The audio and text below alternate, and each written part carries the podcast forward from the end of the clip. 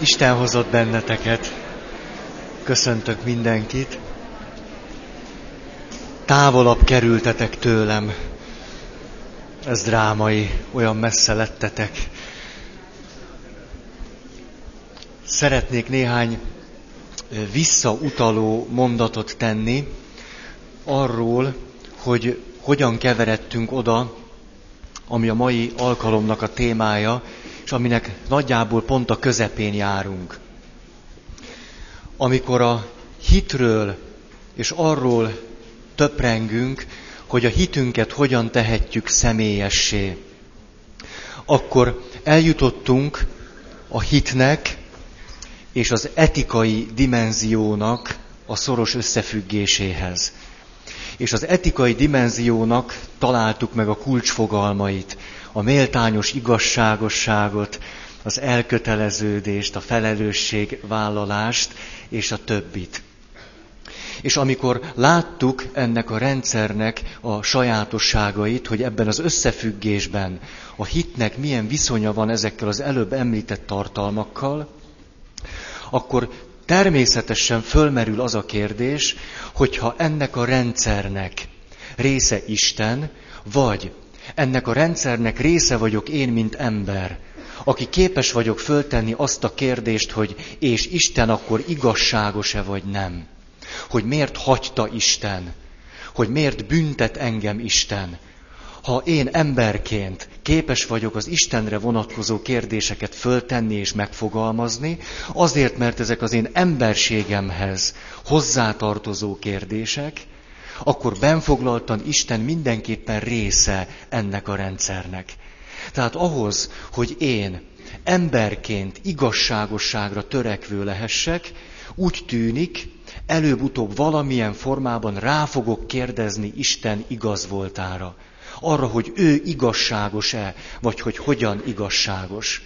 Úgy tűnik, ez akkor is megtörténik, ha hívő vagyok, és akkor is, ha nem. Ez a vallás gyakorlatot egyáltalán nem érintő kérdés. Érintheti, de nem törvényszerű, hogy érintse. Mert egy magát ateistának valló ember minden nehézség nélkül rá tud kérdezni Isten igazságosságára. És nem akartam kikerülni ezt a kérdést, ezért, ha úgy láttuk, hogy a felelősségvállalás, a döntés, a méltányos igazságosság, a jogosultság elismerése, a bizalom elmélyüléséhez szükséges, már pedig azt láttuk, hogy szükséges, hogy nem létezik személyes bizalom akkor, ha ezek az etikai tartalmak nem tudnak kibontakozni. Akkor ne kerüljük el azt a kérdést, amely az Isten igazságosságára vonatkozik.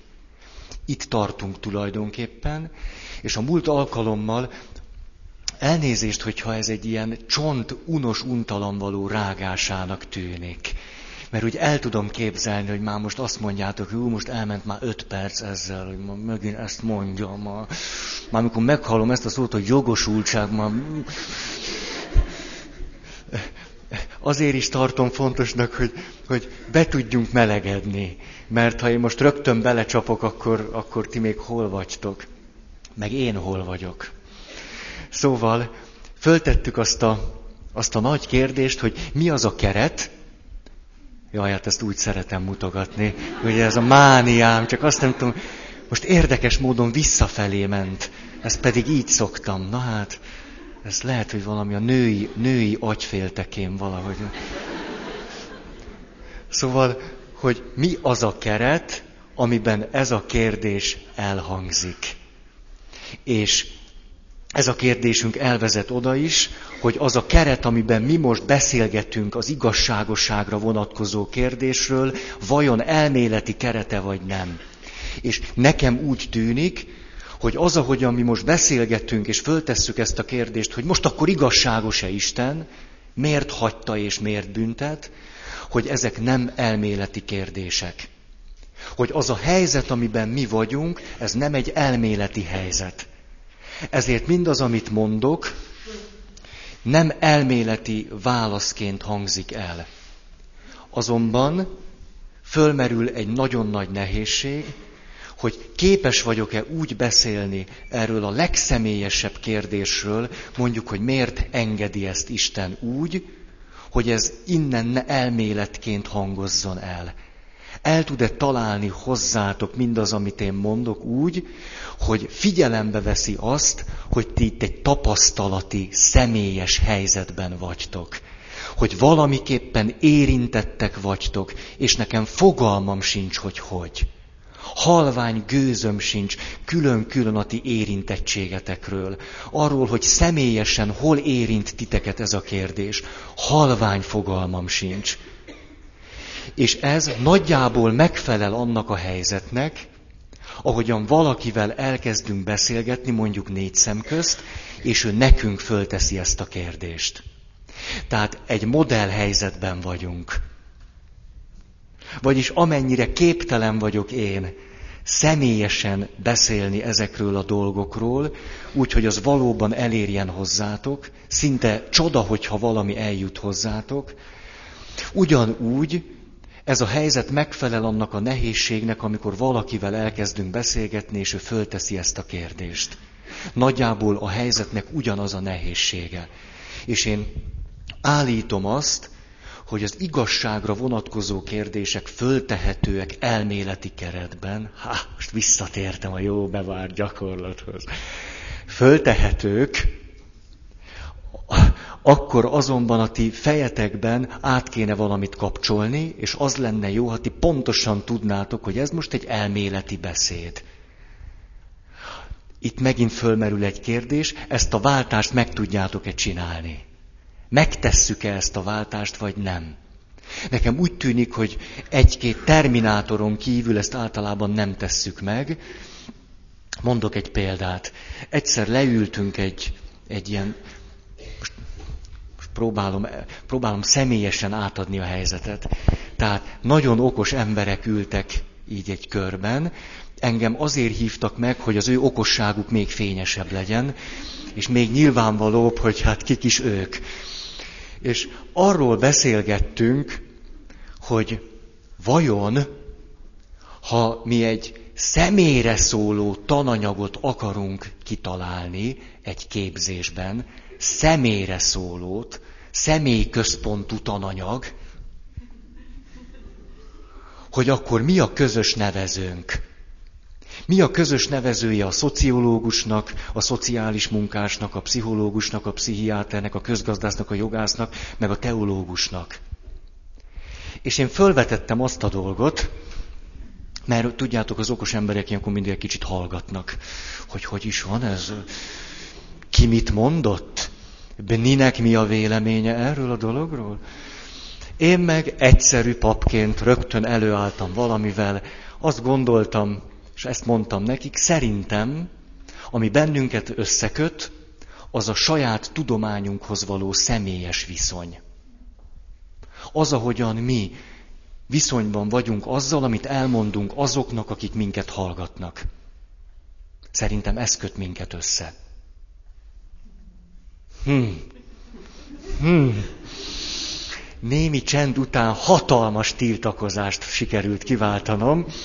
Egy valóban, ahogy mondom, semmi gúny nem akar bennem lenni, egy nagyon okos szociológus a következőt mondta, de fölháborodva, ez nekem annyira tetszik, és azt hiszem ezt a történetet már elmondtam egy másik összefüggésben, ő azt mondta, hát ez nem lehet közös alapunk, senkinek semmi köze ahhoz, hogy nekem mi a személyes viszonyom ahhoz, amit elmondok. Ha-ha ami ekkora ellenállást vált ki, már is személyes viszonyt ugye pattint elő, és kiderül, hogy egy nagyon okos valaki, aki egy elméleti kérdés megválaszolásához ült le, egy pillanat alatt személy szerint érintve van. Egy pillanat alatt. És azt mondja, hogy ehhez senkinek semmi köze. Semmi között hozzá, hogy én nekem mi a viszonyom ehhez, amit elmondok. Hogy én azt hogy élem meg. Ha. Ez elmélyített engem abban, hogy valószínű ez a közös talaj. Igen, hogy e- erre kell továbbra is rákérdezni.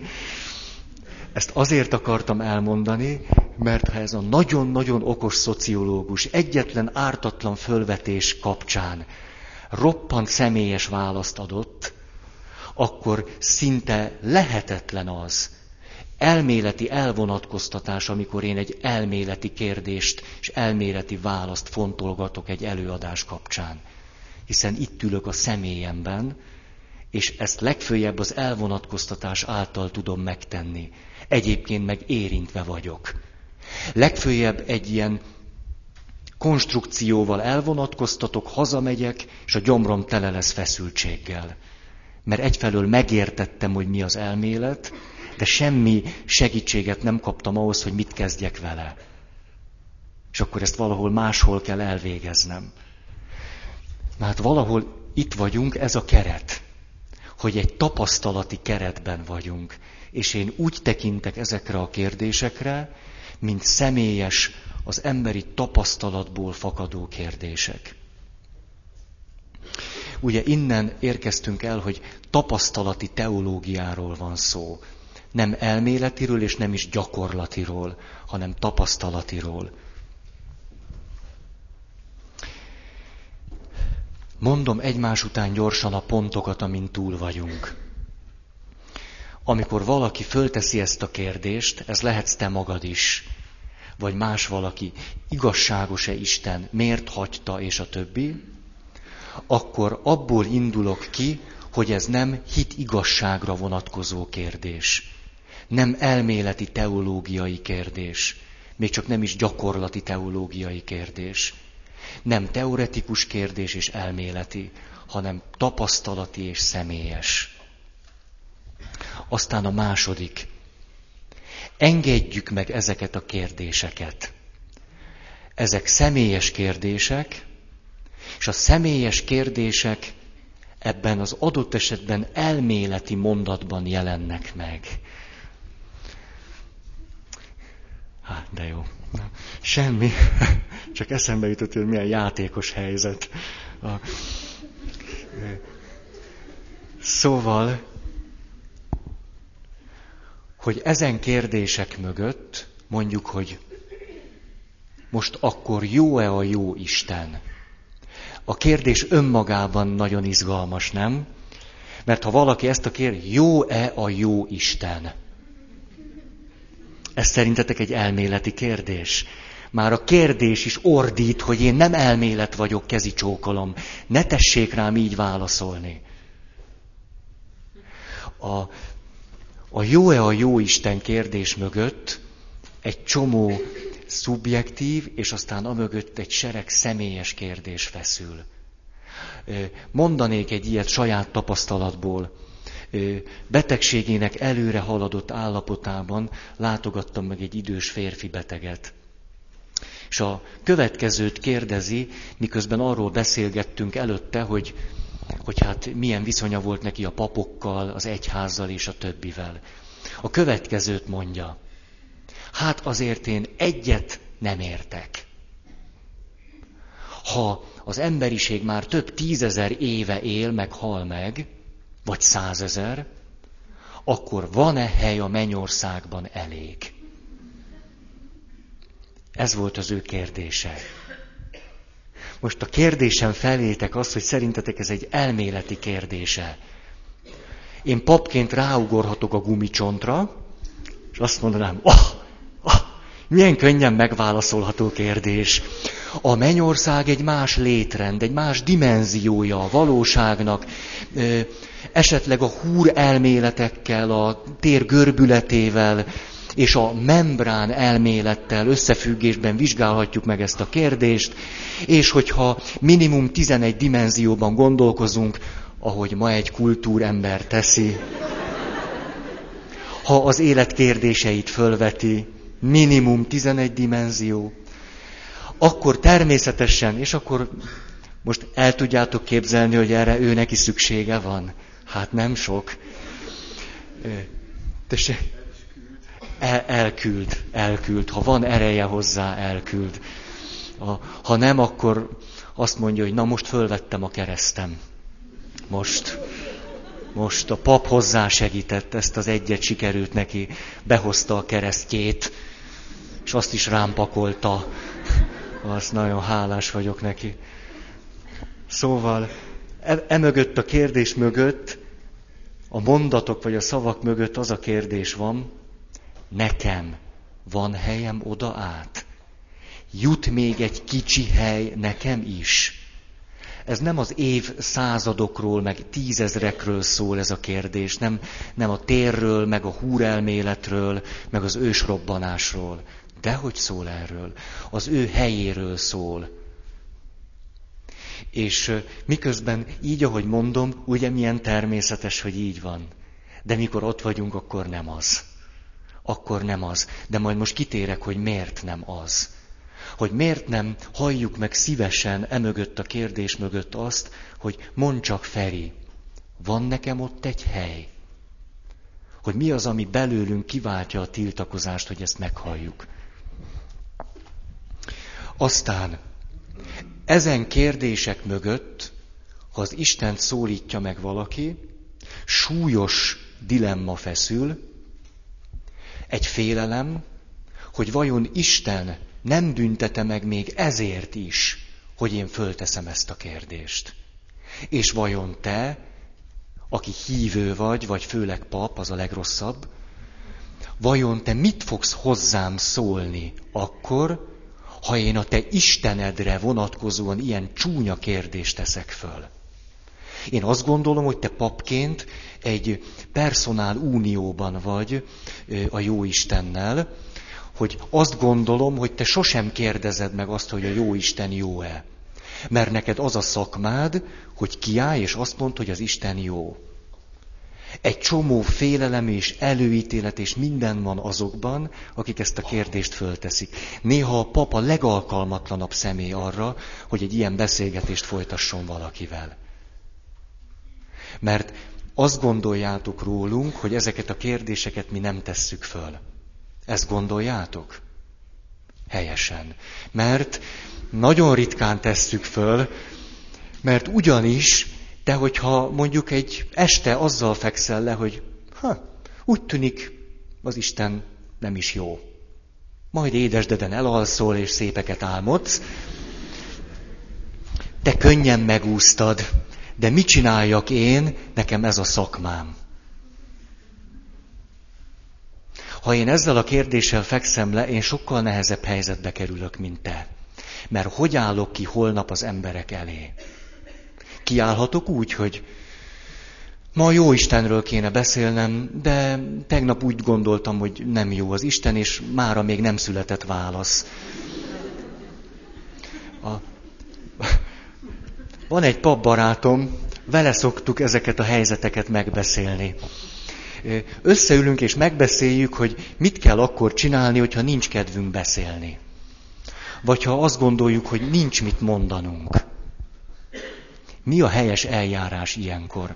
Ő kidolgozott egy módszert, azt csinálja ilyenkor, leül, és több pontba összeszedi azt, hogy mit jelent az az Isten erőterében, hogy nincs kedvem beszélni. És akkor erről tart egy prédikációt hogy nincs kedvem beszélni. A néha egyáltalán ismerek egy papot, ne, nem én vagyok, ez nem én. Ő ezt megcsinálta. Bejelentette egyik nap, hát valamelyik nap, hát hogy mikor, szóval bejelentette, hogy ő most egy ideig nem fog beszélni. Sok héten keresztül bírta több héten keresztül egyetlen szót sem szólt. Az emberek először értetlenek voltak, aztán idegesek, dühösek, végül csapatostul mentek a sekrestébe, hogy ezt nem csinálhatja velük. Az a kötelessége, hogy beszéljen. Nem, azért beszélni beszélt, csak a, ezt az úgynevezett szentbeszéd műfajt nem gyakorolta. Ezt nem hatalmas ellenállást váltott ezzel ki. Ez az ellenállás megint csak a témánkhoz tartozik. Szóval, következő. Ezek mögött a kérdések mögött, amely az igazságosságra kérdeznek rá, éppen a legfontosabb személyünket érintő dolgok feszülnek. Például a bizalom. Ha megmerem kérdezni, ez azt jelenti, hogy van bennem bizalom. Irántad, vagy Isten iránt, akit, akivel kapcsolatban ezt kérdezem. Aztán benne van a felelősségvállalás is. Ezekről beszéltünk. A felelősségvállalás, amelyet nem akarok letenni, ezért kérdezek. Aztán benne lehet az is, hogy már nincs veszteni valóm. Nekem már mindegy. Inkább vállalom a kockázatot is, de nekem ezt tudnom kell, mert különben nem tudok tovább létezni. Ez aztán akkor a személyes kérdés. Aztán ilyenkor előjön az egzisztenciális szorongás. Az egzisztenciális szorongás egy normális jó dolog. Nagyon jó dolog. Amikor szorongani kell, akkor nagy baj, ha valaki nem szorong. Amikor az nagyon nagy baj. De hogy kell ebből a szorongásból kigyógyulni. Olyan kedves volt valaki, egyszer elmondott egy élethelyzetet, amiben ő nagyon nehezen éli meg azt, amit megél, és utána, miután ismer engem valamennyire, azt mondta, de tudom, Feri, te erre azt mondanád, hogy ez normális és reális. Persze ebben a mondatban benne volt az, hogy és én ebben most semmire sem megyek. De azért benne volt. Tehát az, amikor a személyem, a létezésem kerül kihívás elé, ha én elkezdek szorongani, az normális és reális. Nem tévesztendő össze mindenféle neurotikus szorongással. Az ötös pont az volt, ha válaszolok a kérdésre, akkor könnyen olyan utat mutatok, és mondom neki, hogy járjál ezen az úton, amely utat ő nem lát. Különben nem tenné föl ezt a kérdést. És ha egy olyan utat mutatok, amelyet ő nem lát, ezért nem tud rajta járni, akkor ezzelőtt még szerencsétlenebb helyzetbe sodrom. Hatos, a kérdésre adott válasz általában a személy elutasítását jelenti. Válaszolok a kérdésre, és rád nemet mondok. Ha azt mondom, hogy bűn, akkor is rossz választ adok. Ha azt mondom, hogy nem bűn, akkor is rossz választ adok. Azért, mert válaszolok a kérdésre, és nemet mondok a szemére. És itt hoztam ezt a rengeteg példát. Te igazságtalan vagy Istennel. Ez nem reális, amit most mondasz. Ugye ez, hogy miért büntet engem Isten? Légy őszinte magadhoz, más is átélt már ilyesmit, másnak is rossz, nem szabad így gondolkozni, ez pessimizmus, legyél optimista, ez nem véletlen, hogy rájössz az értelmére, fogadd el a szenvedést, vedd föl a kereszted, ezt álljon a föltámadás. Ne is kérdezzük, hogy mi az oka, hanem hogy mi a célja, nem szabad így gondolkozni, ez csak rondol a, ront a helyzeteden, gondolj valami szépre, valami jóra, Gondolj szentírási mondatokra, Jézus olyan szépen beszélt erről a helyzetről, akit Isten szeret, megfenyíti.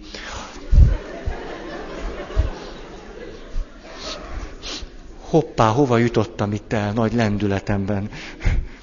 Isten veled együtt szenved, tekints a keresztre, vedd föl a kereszted, nem állsz le. Meg... A... Ugye ezek a mondatok elméletben jók. Elméleti kérdésre, elméleti válaszként nagyon jó megállják a helyüket. Ezért nagyon könnyen lépre megyünk, mert elméleti szinten válaszolunk. És azt mondjuk, hogy de hát ezek jó válaszok. Hát tényleg lehetne egy kicsit optimistább. Mert most tényleg pessimista. Az itt jó, azért 15 perc alatt befejezem ezt a visszatekintést. És aztán jöttek az A, B, C, D, E és F pontok. Ha válaszolok, akkor nem veszem komolyan azt, hogy te már sokkal régebb óta kérdezel, mint én. Te hónapok, évek óta teszed föl ezt a kérdést. Én most hallom tőled, és ha én vagyok olyan pimasz, hogy válaszoljak, nem tartom tiszteletben a te egész kutatásodat. Aztán elveszem tőled a személyes felelősséget, majd én válaszolok neked. Aztán gyámoltalanná teszlek, és tehetetlenné. Inkompetensnek tekintlek a saját helyzetedben. Aztán megfelelésre szólítlak föl. Felej meg az általam adott válasznak, igazodj hozzá. Azután megkérdőjelezem a szabadságodat és a szabad döntésedet, hogy te erre választ találhatsz. És végül korlátoz engem is, a saját válaszom. Függő helyzetbe hoz a saját válaszomtól. Ez volt idáig. Most bemelegettünk. Hetes pont. Ezek a kérdések a saját félelmeimet, bizonytalanságomat, tehetetlenségemet hívják elő. Ez egy döntő fölismerés. Amikor valaki megkérdezi, hogy meddig kell még így szenvednem, ebben a pillanatban megjelenik egy kérdés az én fejemben, meddig kell még melletted lennem, hallgatva azt a kérdést, hogy meddig kell még szenvednem. Amikor te megkérdezed azt, hogy miért büntet engem Isten, megjelenik bennem egy kérdés, miért büntet engem Isten azzal, hogy te azt kérdezed tőlem, miért büntet engem Isten. Ezt most nagyon ilyen okoskodóan mondom, de hogyha normálisabban tudnám mondani, akkor azt valahogy úgy mondanám, hogy ezek a kérdések föltétetik velem ugyanezeket a kérdéseket a saját életemre vonatkozóan. És amikor kiderül az, hogy hoppá, megpróbálok veled beszélgetni, kapcsolatban vagyunk egymással. Itt már nem egy elméleti találkozás zajlik, nem is gyakorlatias, hanem egy személyes. Ebben a pillanatban, ha én bent akarok maradni veled a beszélgetésben, vagy saját magammal, ez azt fogja jelenteni, hogy ezek a kérdések saját magam felé irányulnak. Mit kezdek én a saját szenvedésemmel, stb. stb. És én hol tartok ebben a kérdésben? Általában sehol. Vagy ha valahol tartok is, ez a kérdés most váratlanul ér meghökkenthet. Előszedi belőlem azt, hogy ebben a pillanatban nincs erre válaszom. Elkezdek én félni, és én szorongani. Elkezdek én aggódni, majd dühös leszek. Elkezdek rád haragudni. Haragudni a helyzetre. Arra, hogy hogy kerülhettem én ebbe a helyzetbe. Hogy, és, és nagyon sajátos módon éppen ebben a helyzetben személyessé válnak a te kérdéseid nálam is.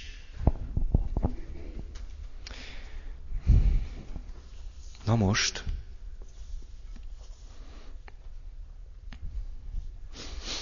egy beszélgetésből hadd olvassak föl egy részletet.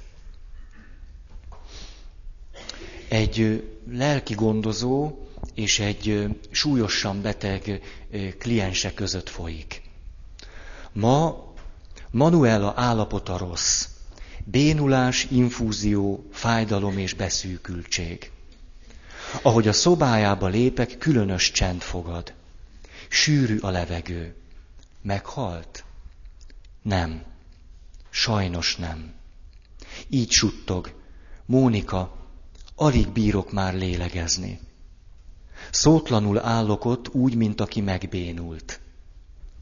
Ez egy gyönyörű szép leírása annak, hogy a beteg úgy érzi magát, mint aki megbénult, már levegőt is alig kap, és néhány másodperc alatt az, aki vele személyes kapcsolatba akar kerülni, megbénul. Úgy érzi magát, mint az a valaki, akihez jött. Itt vagy még? Igen. Észreveszem, hogy én is szaggatottan veszek levegőt. És mégis a légkör minden sugároz, csak halált nem. Ezt meg is fogalmazom. Szépen mondtad, suttogja. Valami halmány szövetség jelenik meg köztünk a térben. Manuela, további szövetségre van szükségünk, ez így nem megy. Hogy gondolod? Nekünk, nekem szükségem van Istenre. Itt az, aki beszélget a beteggel, kimondja azt, hogy ő is eljutott oda, hogy most ebben a helyzetben neki is szüksége van Istenre. Nem azt mondja, hogy bízzál Istenben, mert neked szükséged van rá, hanem átéli, tapasztalat, hogy neki is szüksége van rá. Azt mondja, nekem, nekem szükségem van Istenre. A válasz nem.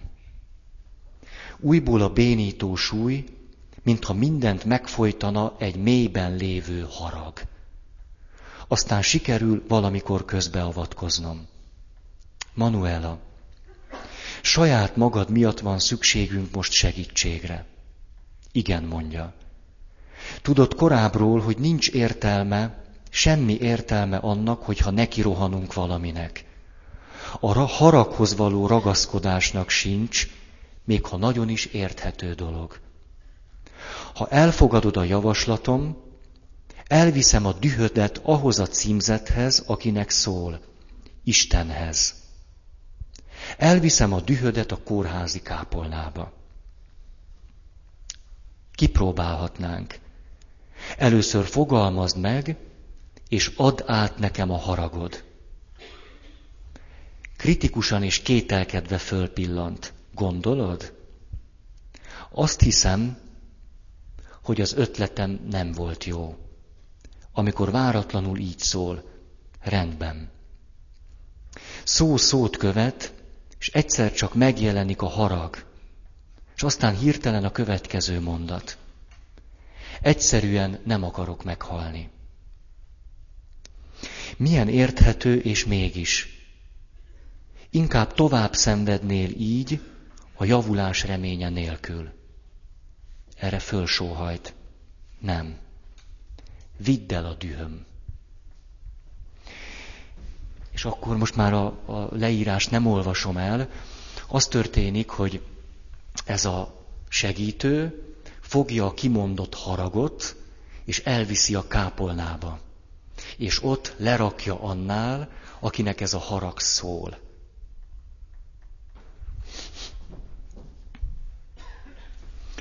Mondom, hogy mi történt ezután. Amikor egy napra rá visszamegyek hozzá, ezekkel a szavakkal fogad. Soha sem gondoltam volna, de alig, hogy kimentél a szobából, elmúlt a harag, és újra tudtam lélegezni. Annyira szabadnak éreztem magam. Valami gondtalanság féle. Semmi sem volt már fontos, és mégis minden fontos volt. De úgy, mintha közben egyértelmű lenne, hogy minden megoldódik. Mintha lenne valami cél.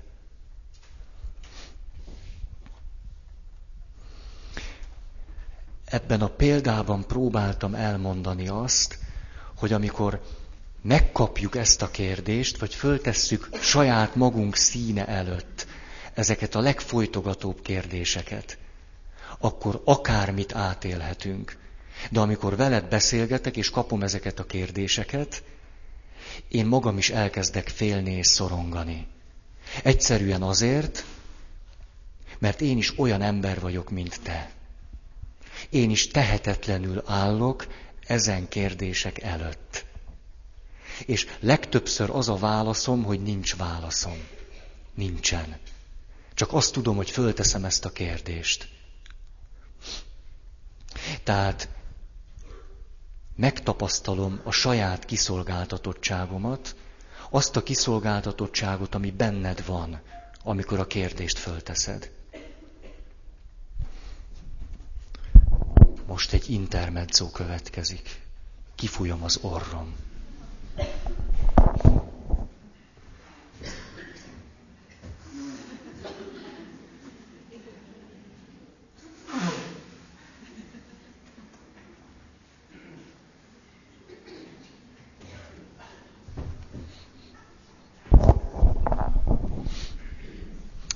Elöntött, elöntött az allergia.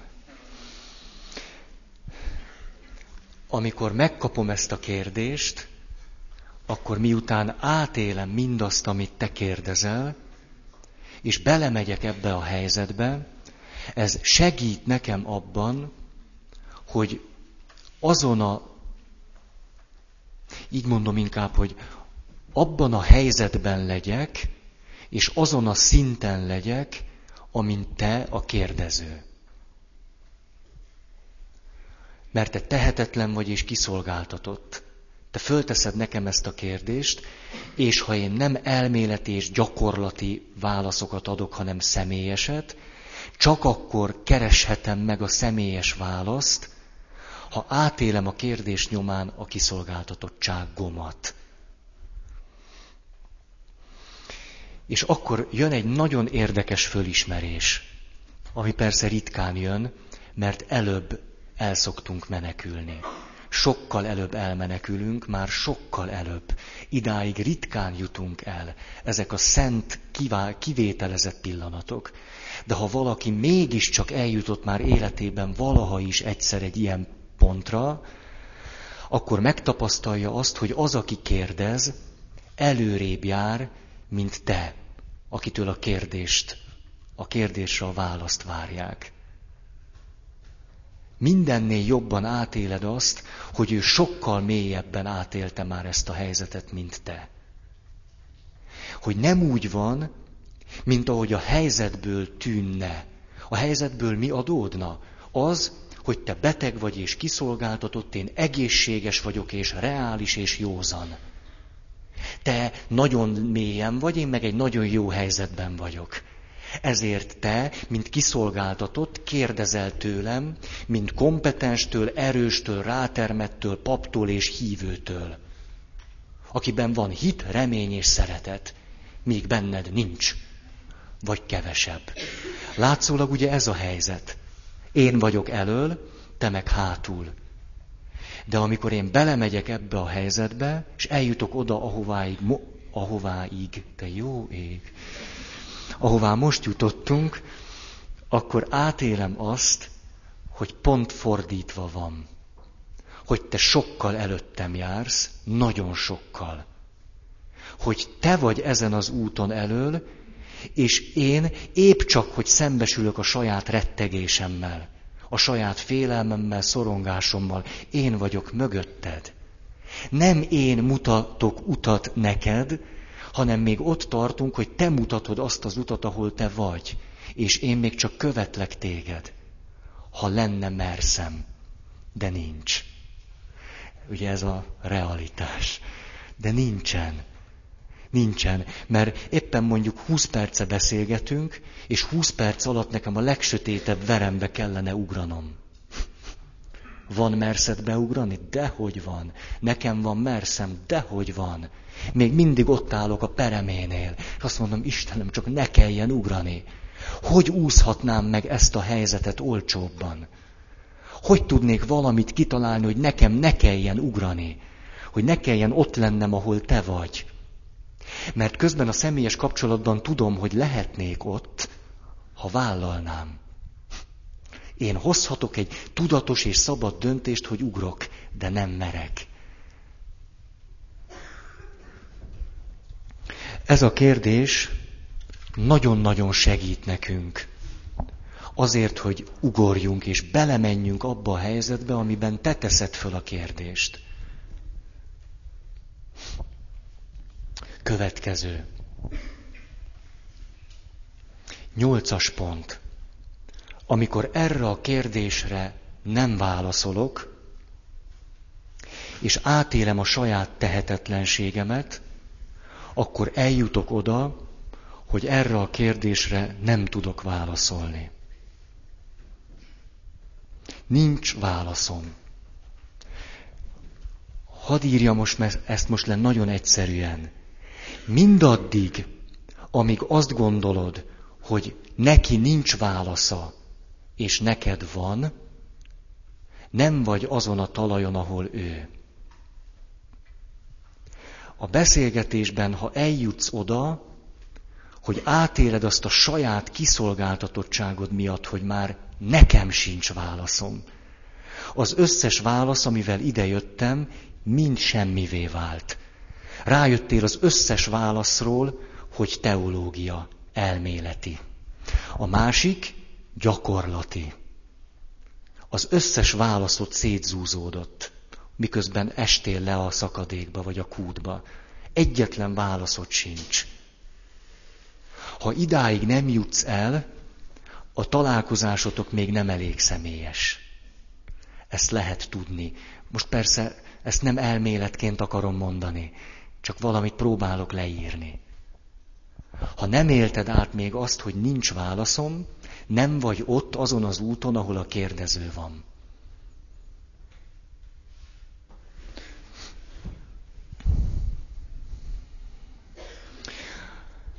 És ez lehet az a pillanat, amikor valami nagyon fontos dolog történik. Valami, így mondom, válaszféle fogalmazódik meg, nem a kérdésre, hanem arra a személyes helyzetre, amiben vagyunk. Mert ez az a pillanat, amikor valamiképpen egyek leszünk. Valami, valami egység kialakul köztünk. Az előző történetben, amikor azt mondja, hogy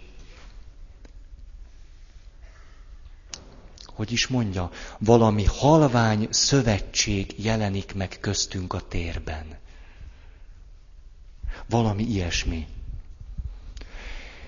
Ahhoz, hogy én erre a nem elméleti és gyakorlati kérdésre valamit válaszolni tudjak a szónak finom értelmében, át kell mennem ezen a folyamaton, tudnom kell, hogy nekem sincs válaszom, nem csak a te kérdésedre nincs, a saját kérdésemre sincs. Nem, nem neked nem tudok válaszolni, magamnak nem tudok válaszolni. És ebben a tehetetlenségben éppen egyek leszünk egymással. És ez valamiképpen a, hát mondjuk így a csodának a pillanata, amiért érdemes elkezdeni beszélgetni. Egyetlen különbség van. Ez pedig nagyon fontos különbség. Az, hogy én beugrottam a kútba, tehetetlen lettem úgy, mint te, nekem sincs válaszom sem a magam, se a te kérdésedre. Egy valamivel azonban másképpen vagyok, mint te. Én képes vagyok reflektálni erre a helyzetre. Képes vagyok egy harmadik nézőpontból látni azt, hogy mi történik velem. Te pedig, aki a kérdést föltetted, talán nem. Ha beteg vagy, ha haldoklasz, ha kiszolgáltatott vagy és tanácstalan, te talán nem tudsz erre reflektálni. Én pedig igen. Ez a különbség. Ha én teljesen azt élném át, amit te, akkor mind a ketten elvesztünk. Ez pedig egyáltalán nem cél. Én átélem veled együtt ezt, és közben reflektálok arra, hogy mi történik. Bennem, meg benned, amennyire ezt tudom, meg köztünk. Ez a különbség, de ez a különbség nagyon fontos különbség. A különbséget úgy lehetne megragadni, hogy te, amikor fölteszed a kérdést, hogy hol volt Isten akkor, akkor te az Istennel nem vagy kapcsolatban, vagy legalábbis ezt megkérdőjelezed. Én pedig egy fonállal együtt ugrottam le. Bennem tudatosul az, hogy én Istennel nem szüntem meg kapcsolatban lenni. Ott vagyok most melletted, válaszom nincs. Fogalmam sincs. De fogok egy fonalat. És ez engem összeköt Istennel, akire te rákérdeztél. Te nem látod a saját fonaladat. Van, csak nem látod. Én viszont látom a saját fonalamat meg látom a tiédet is, de ugyanolyan mélyen vagyok, mint te. Ez csak a különbség, hogy én fogok egy pici fonalat. És nyilván ez az, amire neked szükséged van. Ha neked elég lenne az, hogy valaki utánad ugrott a kútba, akkor legfőjebb együtt halunk meg. Ez ahhoz a problémához vezet el minket, hogy mit kezdjek én azzal, hogy Krisztus is meghalt. Ezzel semmit sem tudok kezdeni a legnagyobb mélypontban. Semmit. Jó, hát ő is meghalt. Hát még most sajnáljam. Van nekem is épp elég bajom.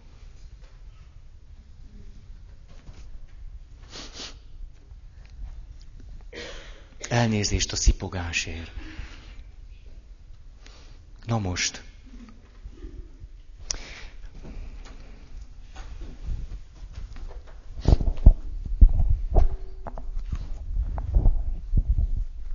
Egy rövid beszélgetést szeretnék elmondani, amely éppen ebben a helyzetben történik. Miért? Ez egy olyan kérdés, amely keresi a választ. Ennek megértésében egy történet Isaac Singer egyik könyvében. Két zsidó, akik túlélték a holokausztot, találkoznak Izraelben.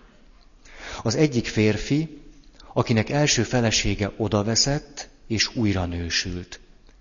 Második feleségét géniának hívják. Hogy így kell ki, hogy kell kiejtenem? Így? Nem tudom, nem tudom. Jó. Közös, akkor most így elneveztük őt. Közös lakásukban együtt van a két férfi. A sok halottjukról beszélnek, és a felfoghatatlanról. Együtt kell élniük azzal, ami fölfoghatatlan, és a halottakkal, és erre nem képesek. És akkor itt, itt jön a beszélgetés. Kaim, Génia férje így szól. Sajnálom, már így. Miért kellett mindennek megtörténnie? Választ várok rá. Mit gondol? Van erre válasz valahol, vagy nincs? Erre a másik. Nem, nincs rá válasz. De miért nincs?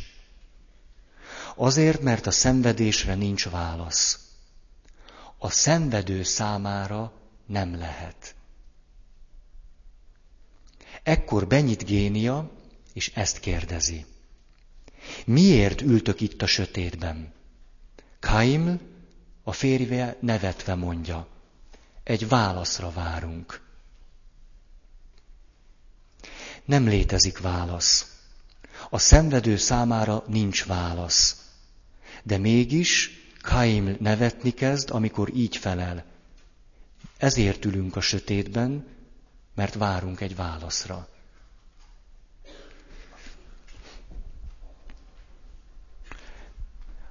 Az írók sokkal többet tudnak, mint a teológusok, akik csak az elméleti teológiával bajlódnak.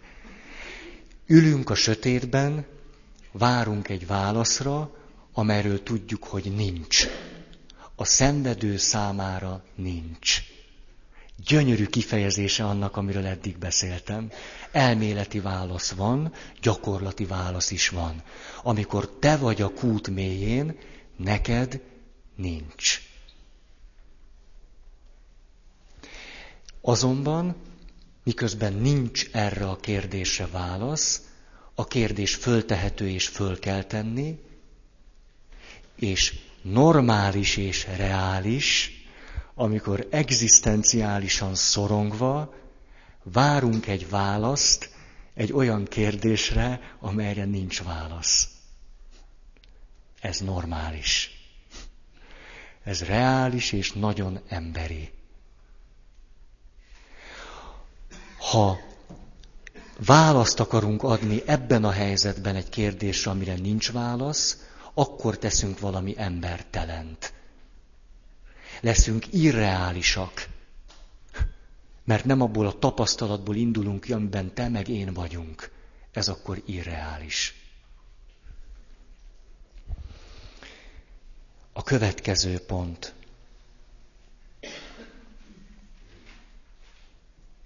Erre a kérdésre talán a kérdező sem vár választ talán ő sem azért teszi föl, mert hallani akarja a választ. Ha belegondolunk abba a helyzetbe, hogy mi kérdezünk, akkor el tudod te azt képzelni, hogy valaki a kérdésedre egy jó választ ad? Én nem. És mégis lehet, hogy fölteszem ezt a kérdést. Tehát lehetséges, hogy úgy teszem föl neked ezt a kérdést, hogy nem is várom, hogy válaszolj. De a kérdést mégiscsak föl kell tennem. Ráadásul van egy még fontosabb dolog. Nem csak a kérdést akarom föltenni, hogy igazságos-e Isten, meg miért hagyta, hanem neked akarom föltenni ezt a kérdést. És ez itt egy nagyon fontos pillanat. Nem csak arra van szükségem, hogy a kérdést föltegyem, hanem arra, hogy legyen valaki, akinek a kérdést föltehetem. Miközben talán nincs is válasz, és nem is várom, hogy te válaszolj.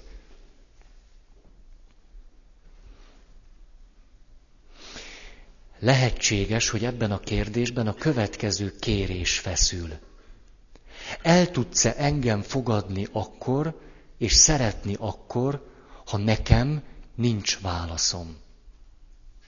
Azt gondolom, te bejöttél most, találkoztál velem, és neked van egy csomó elméleti válaszod.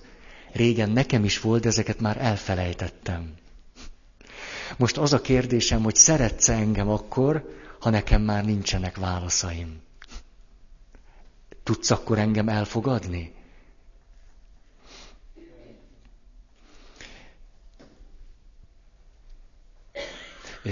Tehát ez a kérdés van benne, szerethető vagyok-e akkor, hogyha nekem már nincsen válaszom?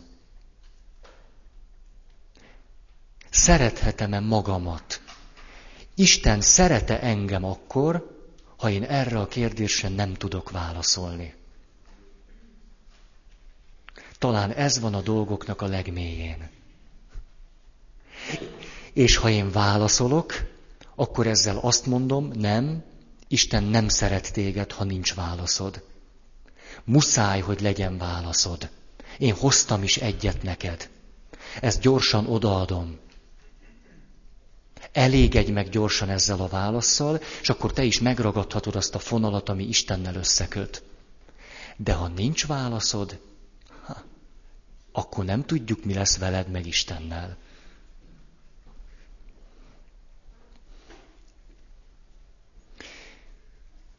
Akkor most eljutottunk oda, hogy ez a tízes pont, hogy ez a kérdés talán leginkább Istennek szól. Miért gondoltam én valaha is azt, hogy az a kérdés, hogy miért engedte ezt meg Isten, nekem szól. Ez a kérdés Istennek szól. Őt szólítja meg a kérdező.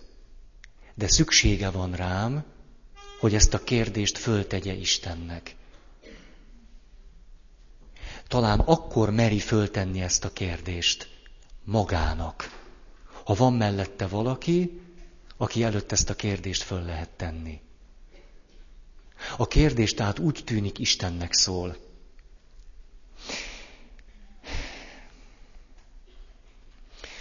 Na most, egy nagyon fontos mondat itt. Ez a kérdés provokálja Istent. Ezt nem Isten gondolja így, ezt az ember gondolja így. Az ember azt éri meg, hogy amikor merészeli föltenni ezt a kérdést, ezzel kihívja Istent.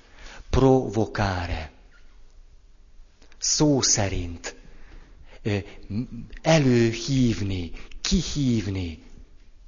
Hadd hozzak ezzel kapcsolatban egy történetet. Mise után kimegyek a templom elé, és hatalmas tömeg, ott állnak a parkoló autók. És a parkoló autók közül néhányan úgy parkolnak, hogy a menetirányjal szemben állnak. Vasárnap 12 óra 5 perc van, és egy rendőrbácsi, a rendőrbácsi társával kék cédulákat rakosgat a szélvédőre. Rajtuk nem tudom én 9000 forint és oda hívnak engem, hogy vasárnap délben a rendőrbácsi azzal foglalkozik, hogy a misén résztvevő embereknek az autóját ilyen cédulákkal ajándékozza meg, azért, mert fordítva álltak a menetirányhoz képest. Na már most. A rendőr bácsi joggal jár el, ugyanis ez tilos. Bizony, bizony. Az, hogy ő megbüntet bennünket, ezt ő joggal teszi. Mit mondanak az én hívő barátaim a kocsijuk mellett, látván ezt a kék cetlit?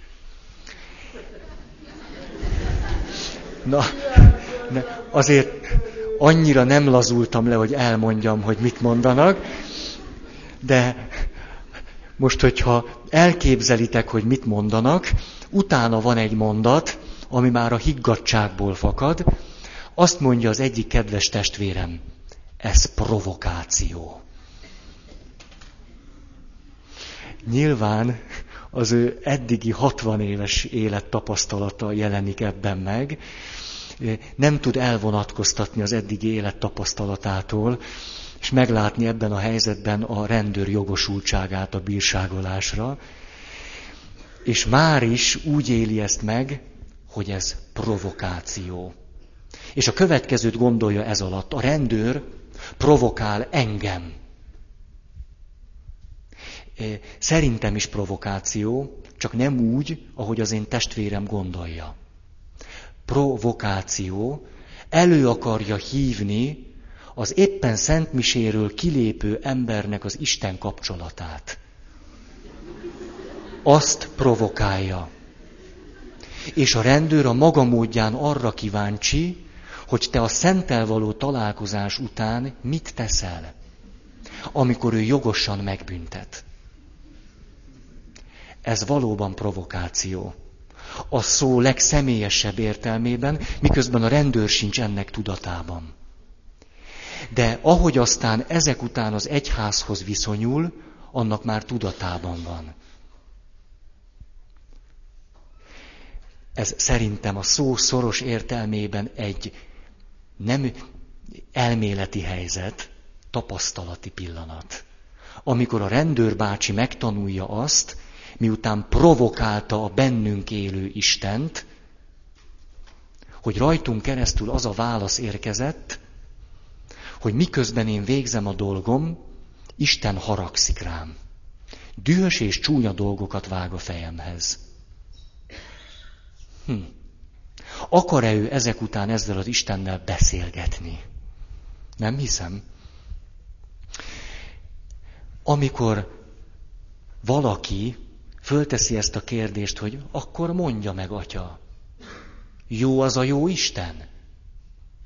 Akkor ez provokáció.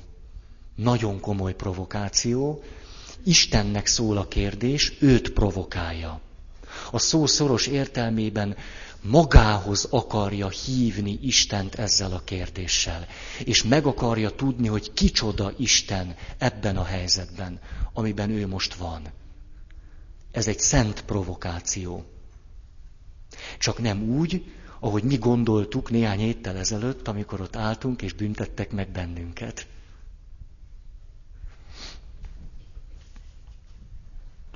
Ezért nem érdemes egyáltalán lepattintani magunkról ezt a kérdést.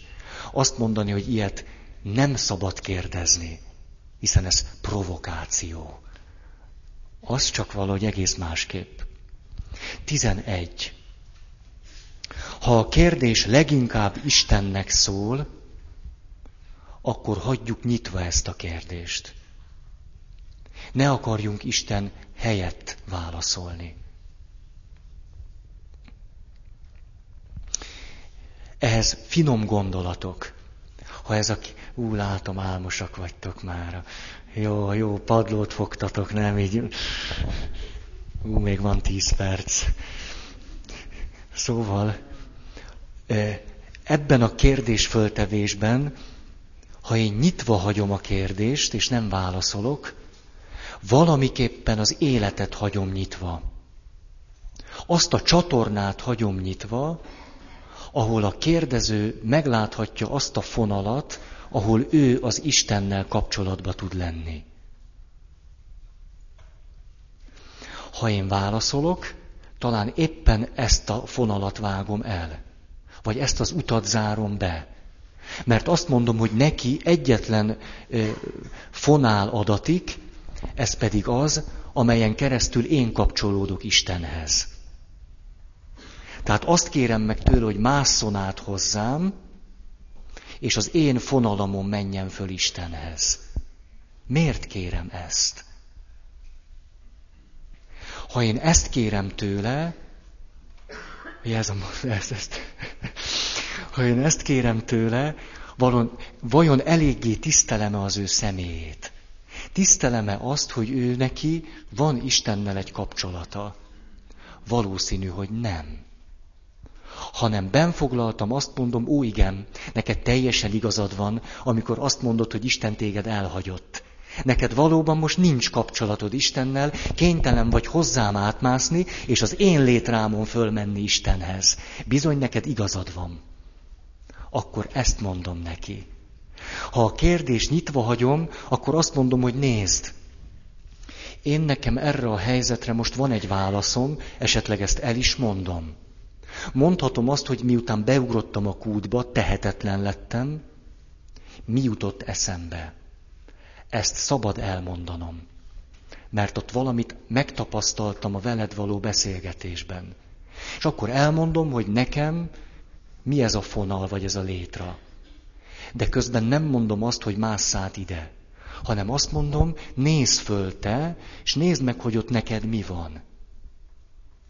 És ilyenkor szoktak csodás dolgok jönni, amikor ő fölismeri, hogy neki milyen létrája van, és neki milyen fonálja van oda föl az Istenhez. Tehát, ha nem válaszolok a kérdésre, akkor nyitok utat arra, hogy ő neki legyen válasza. A válasz alatt most nem föltétlenül egy szó szerinti választ értek.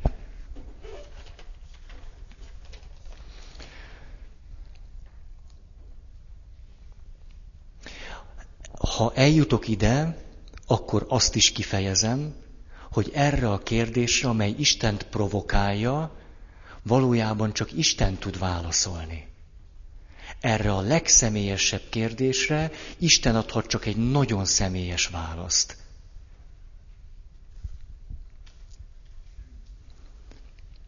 Jó. Tizenkettő. Akkor mert most eljutottunk oda, hogy szinte semmit sem tehetünk. Mintha sikerült volna eljutni oda, hogy ó, hát semmi gond, nyugodtan menj bele ebbe a dologba, és semmit se kell csinálni. Hát semmi, hát nincs válasz, nem kell válaszolni, hát sokkal egyszerűbb a helyzet, mint eddig gondoltuk. Hát valójában nem, sokkal nehezebb, mert kellett ugrani, átélni mindazt, amit a kérdező átél. A kérdés pedig az, hogy akkor miben segítek? Miben áll az én segítségem? Amikor nem adok választ, akkor valamit fölajánlok, ez pedig én magam vagyok. Ha választ adok, nagyon könnyen a választ ajánlom föl, és magamat nem. Minél elméleti választ adok, ez annál inkább így van. Ha nem adok választ, de hajlandó vagyok ülni a sötétben egy válaszra várva, amely válasz nincs a szenvedőnek, akkor valamit adtam neki, nem egy választ, hanem magamat.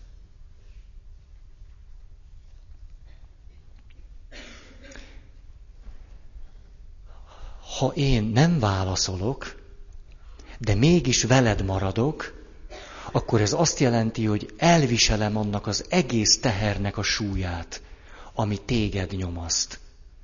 És már engem is. Engem is nyomaszt már. Az én terhem rám nehezedik. És ez a helyzet azt hívja ki, hogy van-e olyan ember, aki hajlandó velem együtt átélni azt a nyomasztó, kínzó, tehetetlen helyzetet, amiben én vagyok. Vagyis a kérdés mögött egy kérés van. Mellettem vagy-e, amikor nekem nincs válaszom? Bírod-e te ezt a helyzetet? El tudod-e viselni ezt a helyzetet? A kérés Tehát nagyon konkrét, hihetetlenül konkrét, gyakorlati. Kérlek, legyél velem, amikor nekem nincs válaszom. Kérlek, legyél velem, amikor provokálom Istent, és félek, hogy mi lesz ebből a dologból.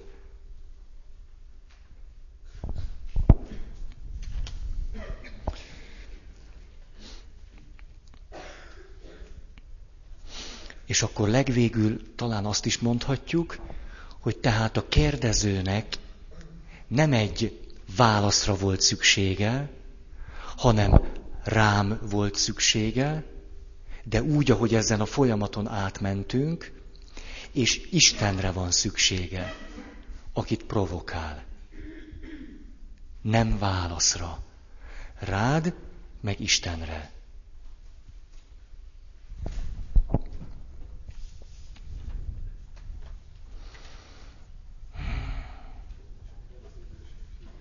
Igen.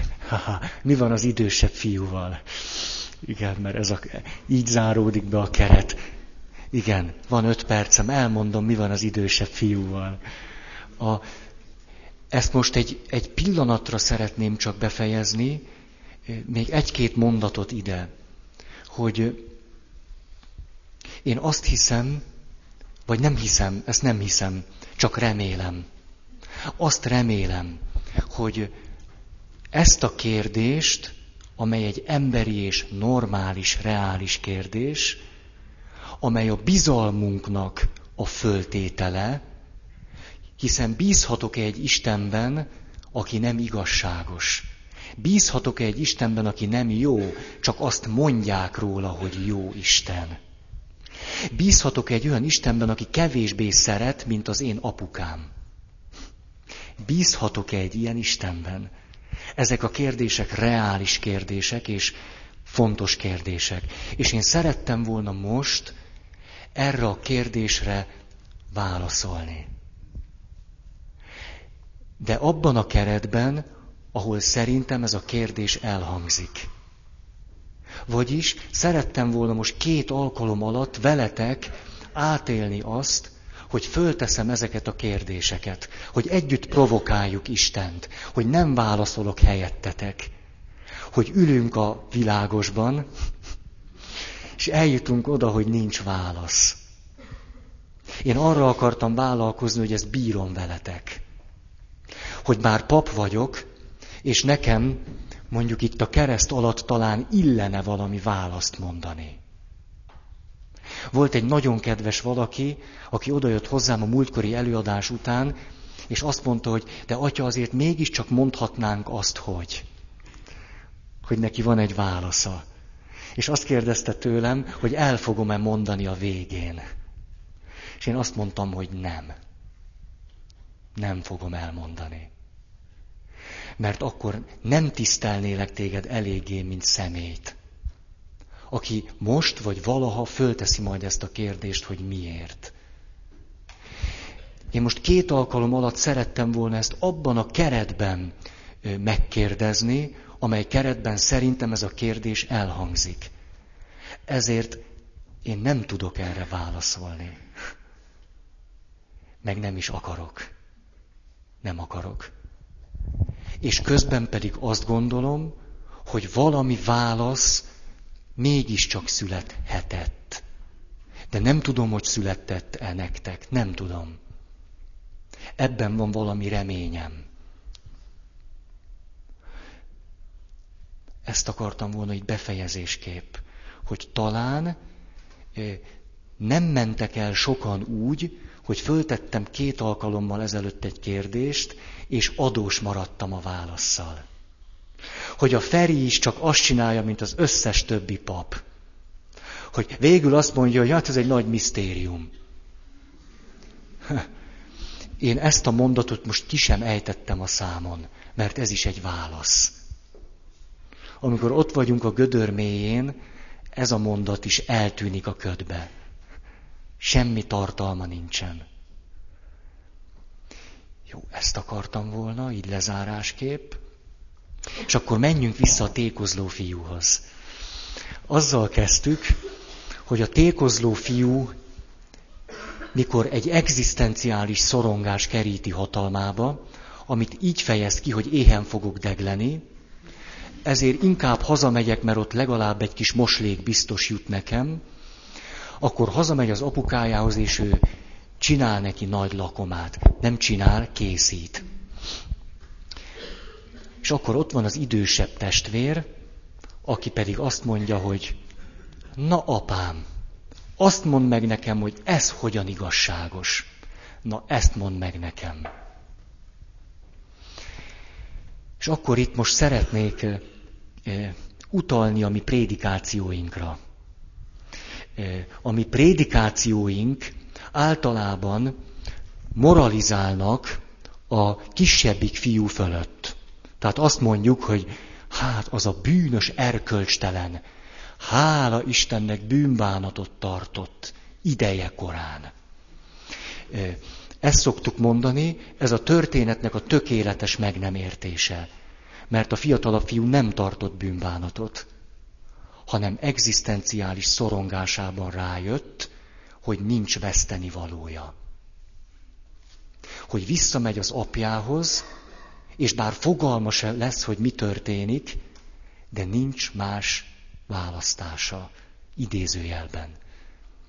Tehát hagyjuk ezt a moralizáló megoldást, hogy belátta súlyos bűnét, meg dehogy látta be, éhes volt, mint a dög. A, ennél még egy nagyobb bűnt szoktunk elkövetni ez ellen a történet ellen.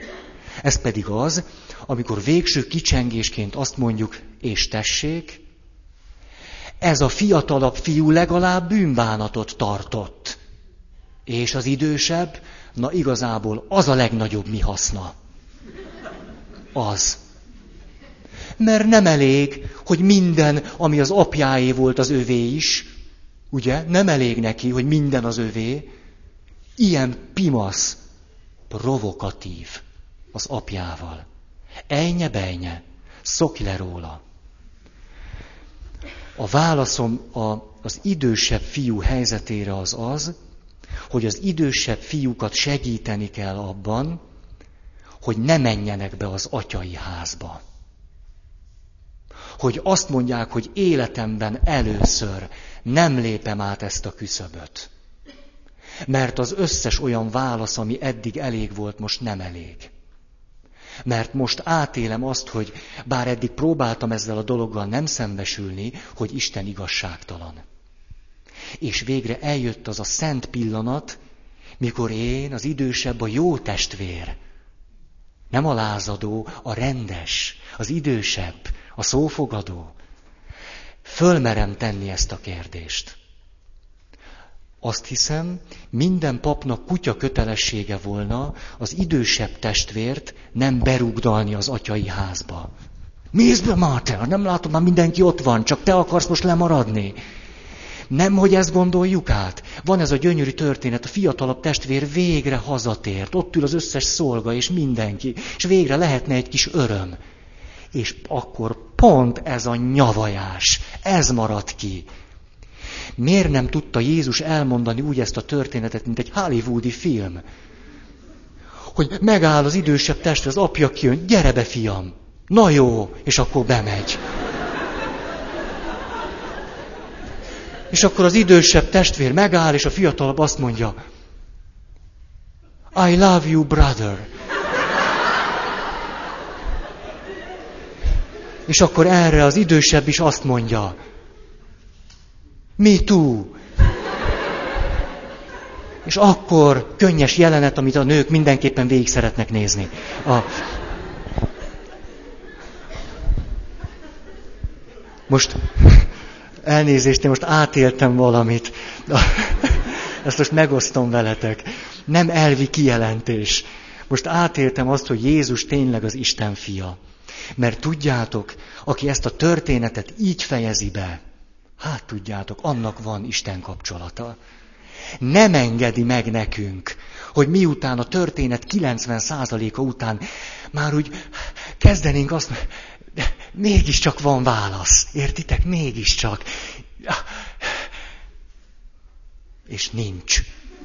És nincs, és az idősebb fiú, és úgy fejeződik be a történet. Olvassátok csak el. 15. fejezet, Lukács evangelista, 11. verstől. És befejeződik a történet, és